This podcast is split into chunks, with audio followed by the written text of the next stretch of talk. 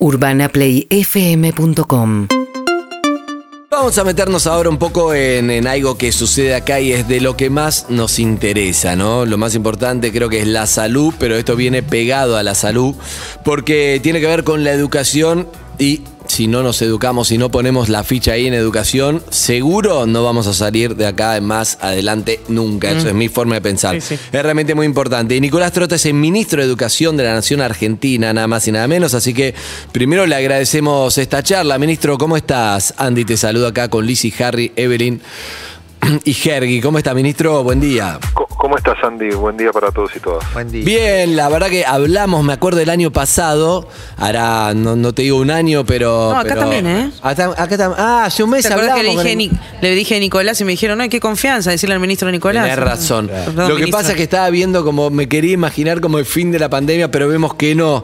Seguimos. En este caso, ministro, la, la pregunta que te hago es, bueno, en Francia la noticia es de que vuelve el confinamiento, que se van a suspender las clases presenciales a partir del lunes, repito, en Francia, ¿eh? por si no escuchaste bien la radio. Bien. Pero lo que primero que te digo es, si esto ocurre en Francia, con el nivel de vacunación que tienen todos, si bien la, la pasaron mal con esta segunda ola o tercera ola, acá preocupa un poco esto, cómo se está manejando y qué va a pasar.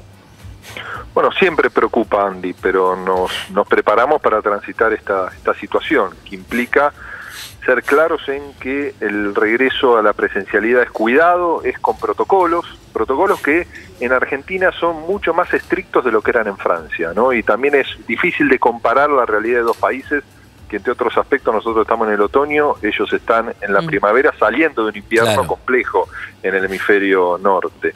Y para nosotros es importante dejarle en claro a toda la ciudadanía ciertas decisiones. Primero, priorizar la presencialidad cuidada, no relajar bajo ningún punto de vista, como se planteaba hace algunos días, los protocolos, distanciamiento, ingreso escalonado, uso de tapaboca, los protocolos que son muy estrictos en lo que es el accionar rápido frente no a un caso positivo, frente a un caso sospechoso, que hay que aislar el aula.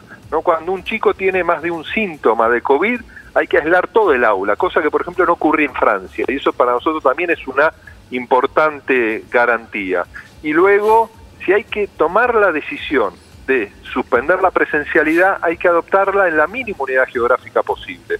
No podemos decir en esta provincia se suspende toda la presencialidad porque las realidades son diferentes Mm. en los distintos distritos o comunas, ¿no? Y por eso creemos que hay que priorizar la presencialidad y que antes de restringir la presencialidad en la escuela, tenemos que restringir otros aspectos de la vida para intentar que no se descompongan los indicadores epidemiológicos. Y ese es el objetivo que tenemos por delante, remarcando también que ya vacunamos un tercio de los docentes y los auxiliares, casi medio millón de docentes y auxiliares de todo el país han sido vacunados y eso también robustece la posibilidad de la presencialidad cuidada.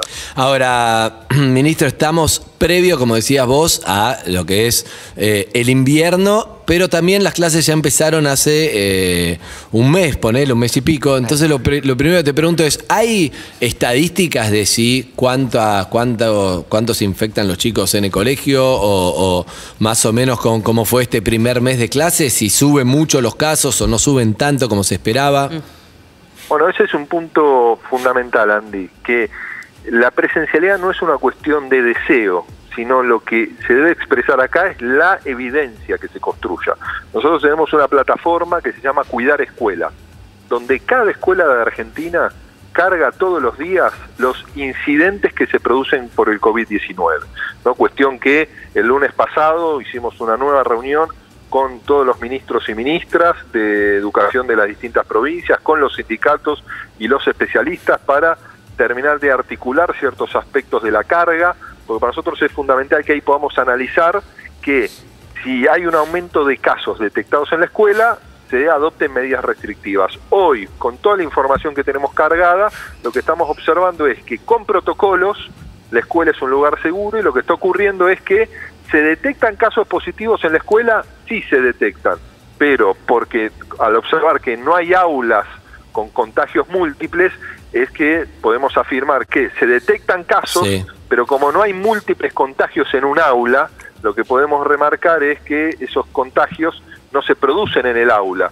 Por eso es muy importante, Andy, sostener no solo estos protocolos estrictos dentro del aula, sino también pedirle a las familias que no nos relajemos, ¿no? que el, nuestros hijos hacen un enorme esfuerzo, no usando el tapaboca, Claro, yendo de manera alternada a la escuela, pero cuando salimos de la escuela no es que podemos ir a la plaza, no es que nos podemos volver a reunir entre grupos de chicos en los hogares, sostengamos los cuidados, Está bien lo que si decís. no se reproducen los contagios. Está bien lo que decís porque hay una responsabilidad que es nuestra, ¿no? Siempre estamos acostumbrados, Claro. siempre puteamos, decimos, qué sé yo, pero hay una parte que es nuestra y también si vos ves que tu hijo tiene, tiene un poquito de fiebre, no hagas la gran, bueno, es muy poquito, no pasa nada, ¿viste? Porque te- te- es un problema tenerlo en casa porque te es más fácil. Realmente también hay que ser estrictos y honestos en eso, ¿no? Si tenés una duda, Bueno, dejalo en ahí, tu Andy, casa. y ahí Andy, cosa que no ocurría en otros momentos, ¿no? Por ejemplo, se hace el control de la temperatura e ingresa a la escuela, ¿no? Entonces, y ahí se está muy atento. Un chico que tiene mocos, un chico que se queda, en el- no solo se tiene que quedar en la casa, sino que dispara la medida preventiva de aislar el aula, ¿no? Hasta que descartamos el hecho de que sea COVID-19. Un docente que tiene síntomas, no solo aislamos el, el aula en la que estuvo, sino todos los contactos estrechos. La verdad que eso va a Pero lo hacen eso en la, en la práctica, ¿pasa, ministro? está pasando, ¿no? Está pasando y a veces inclusive recibimos ciertas críticas por lo estricto de los protocolos, porque por supuesto, y uno lo puede observar en la sociedad, hay un sector de la sociedad que dice tenemos que avanzar en más presencialidad, ¿no? Todavía, y hay otro sector que nos dice no están dadas las condiciones. Claro. Nosotros creemos que hay la decisión, hay que tomarla no por lo que uno cree, sino por lo que dice la evidencia, ¿no? Y la evidencia hoy nos confirma que podemos sostener la presencialidad cuidada, pero por supuesto nada está fuera de debate en este momento, porque si se complejiza la No, situación, no, hay y que la ir bien- es dinámico confirma, esto, totalmente. Es dinámico, Totalmente. Eh, ministro, ¿qué tal, Harry? Mucho gusto. ¿Qué tal, Eh, le quería preguntar por la situación de las universidades. Eh, más allá de que obviamente cuando se habla de vuelta presencial de las clases uno piensa primero que nada en los chicos eh, y en las dinámicas familiares en torno a la vuelta de las clases de los chicos.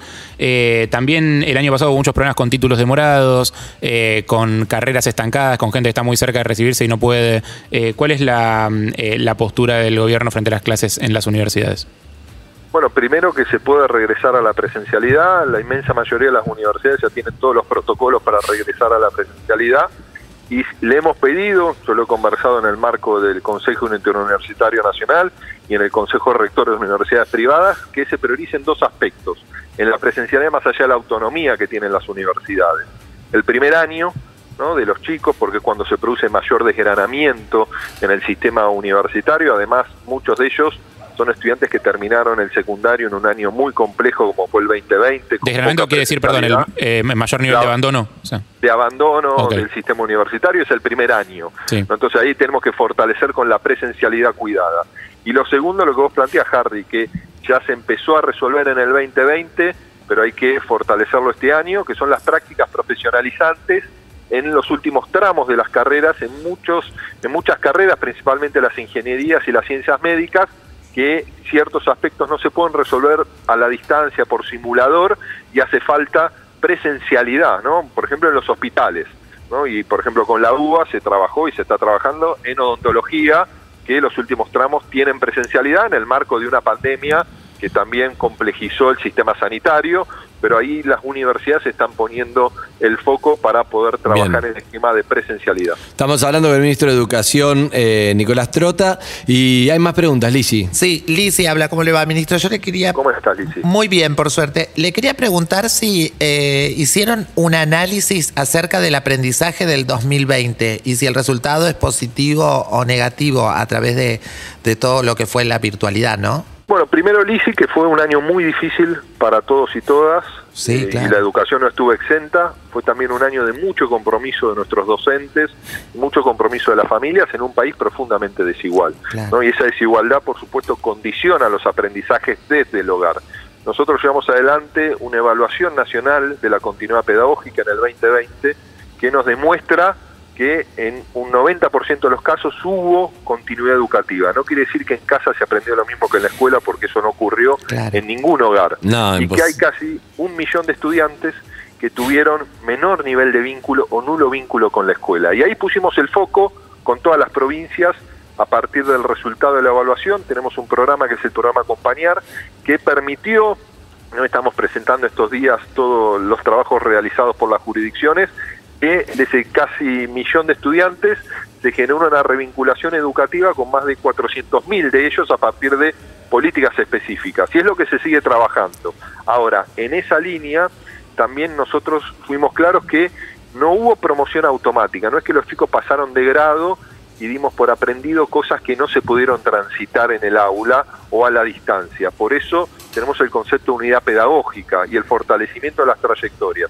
Este año es un año doblemente excepcional. A eso, a eso perdón, a eso me, refería si tienen pensado cómo equilibrar eh, esta situación con, lo que decía usted, con las diferencias de, condiciones o de clases, no, no sé cómo llamarlo.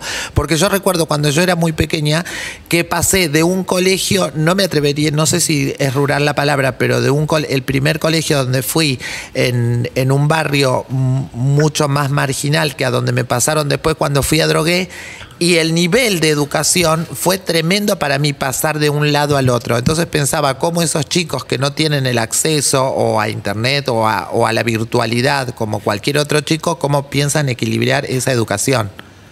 Bueno, ese es el trabajo que se está llevando adelante en el aula, ¿no? a partir del diagnóstico, en aulas que siempre son heterogéneas, desiguales, porque los procesos de aprendizaje de nuestros chicos siempre son distintos, pero eso se agravó a partir de la excepcionalidad de la pandemia. Entonces, el desafío de este año es transitar, para decirlo sencillamente, aquellos aprendizajes que nos quedaron pendientes en el 2020 se reorganiza la propuesta pedagógica, porque no es que se ve lo mismo un poquito más rápido, sino es otra propuesta pedagógica, son otros contenidos, y nuestro desafío en este año que tampoco es un año sencillo, porque no, tenemos presencialidad absoluta no hay alternancia. ahora, ahora respecto a eso, ministro, respecto a eso, ayer una protesta en el, en el Palacio eh, Sarmiento pidiendo más conectividad, que es el tema donde puede también, frente a una pandemia, hacer menos desigualdad, ¿no? Porque una de las cosas que más se notó también es la gente que tiene computadora en la casa, todo vía Zoom, y el que no tiene nada, eh, se genera un problemón, cosa que vos sabés muy bien, pero ¿cómo se puede eh, resolver eso si no es con más computadora, por supuesto, pero eso implica presupuesto y la economía ya sabemos cómo está y qué difícil también, ¿no? Ha crecido, Andy, no, no hay solución mágica, ¿no? Pero ha crecido más del 300% la inversión en nuestro plan de conectividad. Estamos comprando con una inversión de casi 18 mil millones de pesos, más de 600 mil computadoras, ¿no? que además crean 2 mil puestos de trabajo en Argentina. ¿Cuál es el problema de esto? Que es un enorme esfuerzo, ¿no? Veamos el monto de la inversión es una gota en el océano. no, hay una solución mágica, pero lo que para nosotros sería imperdonable no ir avanzando paso a paso. y ahí es donde empezamos No es que la desigualdad no se resuelve solamente con la computadora, te entiendo, pero bueno, hay que, hay que. Por eso yo, en ese sentido, yo al revés, yo lo que te digo es que para mí la mayor inversión tiene que ir en educación más que nunca. Es la forma de, esta desigualdad empezar a resolverla. Para mí es desde ya desde la educación de acá a 20 años, qué sé yo, no es de un día para otro, obviamente. Es un tema central y que la clave en esto, Andy, es que trascienda a los gobiernos. Acá existió una ley que fue la Ley de Financiamiento Educativo del año 2005-2006 que permitió un progresivo aumento de la inversión educativa, yo más allá de los procesos políticos, lamentablemente entre el 2015 y el 2019 la inversión educativa cayó un tercio, 33% en cabeza del Estado Nacional. Entre el 2020 y 2021 tuvimos el aumento de inversión educativa más importante interanual en nuestra historia pero por supuesto no alcanza, porque nos tiene que trascender a nuestro gobierno. ¿Qué estamos planteando? Nosotros estamos planteando una discusión en el espacio más importante de nuestra democracia, que es el Congreso, y una ley de equidad educativa, donde pongamos metas de inversión y de prioridad. Estaría bueno, más allá del gobierno que venga, estaría bueno eso. Es que eso yo creo que es fundamental, que cambien los gobiernos, pero hay dos sectores humildemente nosotros creemos, educación y ciencia tecnología que no podemos dejar de priorizar, porque no solo implica para la Argentina enfrentar la profunda desigualdad, sino también el desafío que tenemos de reducir la brecha de desarrollo que tenemos con los países más importantes del mundo. Y, ellos no hicieron magia, priorizaron estas decisiones. Y es el desafío que tenemos en un momento de mucha angustia y de mucha desigualdad, porque los datos que presentó nuestro gobierno el día de ayer de pobreza demuestra la enorme deuda que tenemos los argentinos, ¿no? con muchos de nuestros conciudadanos, y en algo que yo creo que tenemos que ser claros y se ve en muchas manifestaciones. Aquí ningún adolescente abandona la escuela. No, no podemos ponerle la carga a un adolescente. Un adolescente es es expulsado por la escuela. Está bien, Entonces, está bien. tenemos que generar las condiciones de acompañamiento en trayectorias dañadas, en realidades sociales de derecho vulnerado. Tenemos que fortalecer, por ejemplo, las becas Progresar, Mm. ¿no? que este año hemos ha crecido Andy 163% la inversión en las becas Progresar. Bien. Ya tenemos más de 800.000 jóvenes inscritos en esas becas Progresar. ¿no? Ministro. Y hemos- sí, ¿Qué tal? Buen día, perdón que me que ¿No es más. Nicolás? ¿No es más Nicolás? No, no, no, No, no, quiero- no. Ministro Evelyn por acá, ¿cómo le va? Buen día. ¿cómo estás, Evelyn? Bien, eh, quiero, quiero hacer una consulta que tiene que ver con algo que nos pasa a nosotros acá, que trabajamos con ventilación y pensamos en el invierno que se viene, que va a ser crudo, porque ya detectamos que lo importante es una buena ventilación. ¿Qué pasa eh, con eh, la presencialidad de los chicos en, en las escuelas? Que me imagino que no todas tienen el mismo sistema de calefacción, no sé, pienso en el invierno como un momento muy crudo del año y perfecto para enfermarse, y eh, además la presencialidad y la ventilación con los chicos. ¿Cómo, si se habló de ese tema? Porque... porque- Depende de los colegios, cada, cada estructura de. Claro, cada por eso, lugar, digo, no es lo mismo para ni- todos los colegios. Depende, yo no diría para cada, para cada aula, ¿no? Claro. porque eso también es uno de los desafíos que tenemos. Y pensar en la diversidad de la Argentina. ¿no? Las provincias de la Patagonia ya están con temperaturas de 5, Claro. 6, 7 grados. ¿no? ¿Y cómo va? Cómo, cómo- ¿Cuál es el protocolo ahí? ¿Qué, qué se piensa?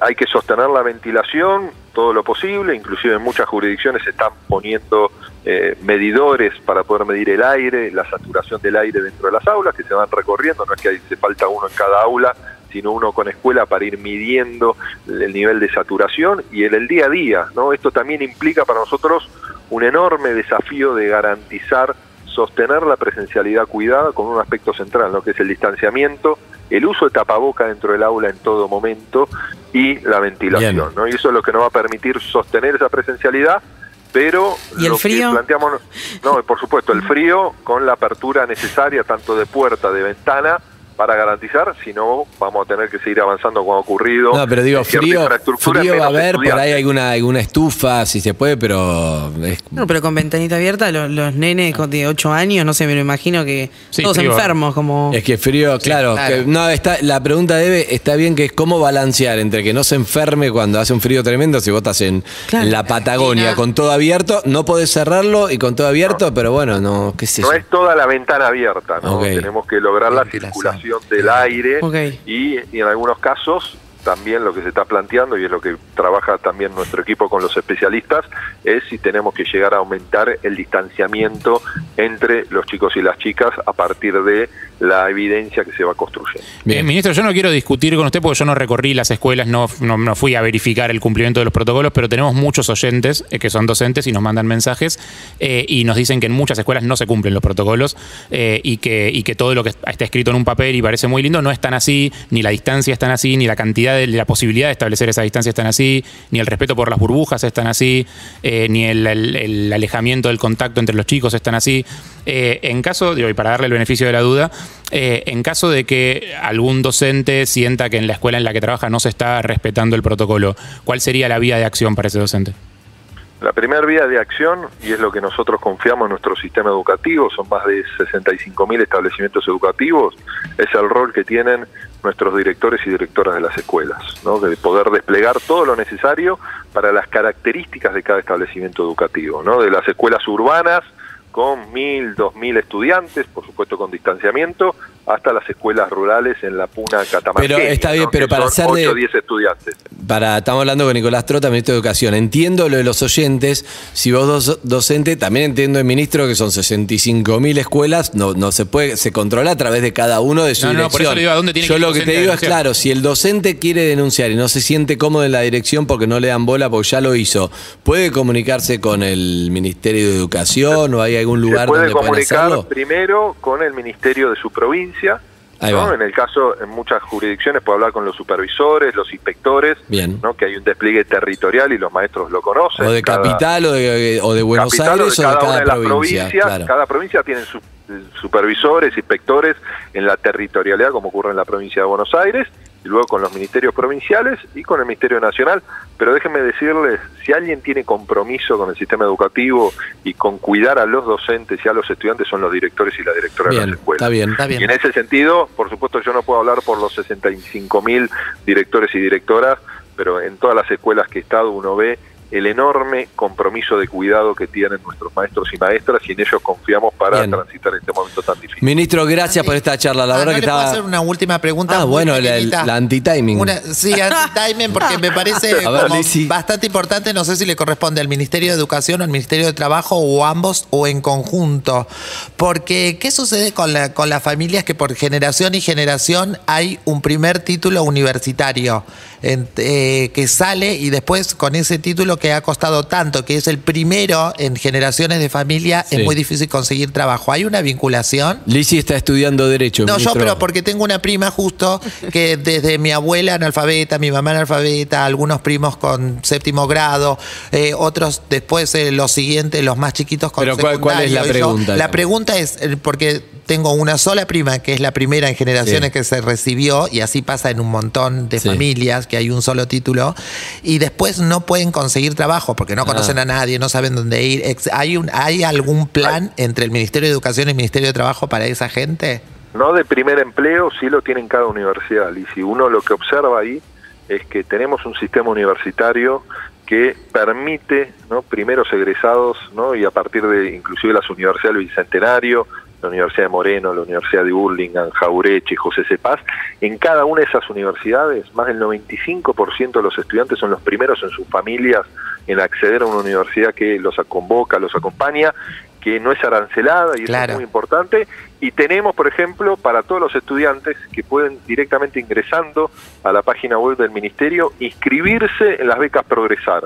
Ajá. Es una beca que los ayuda, a- los acompaña con una única contraprestación, seguir estudiando.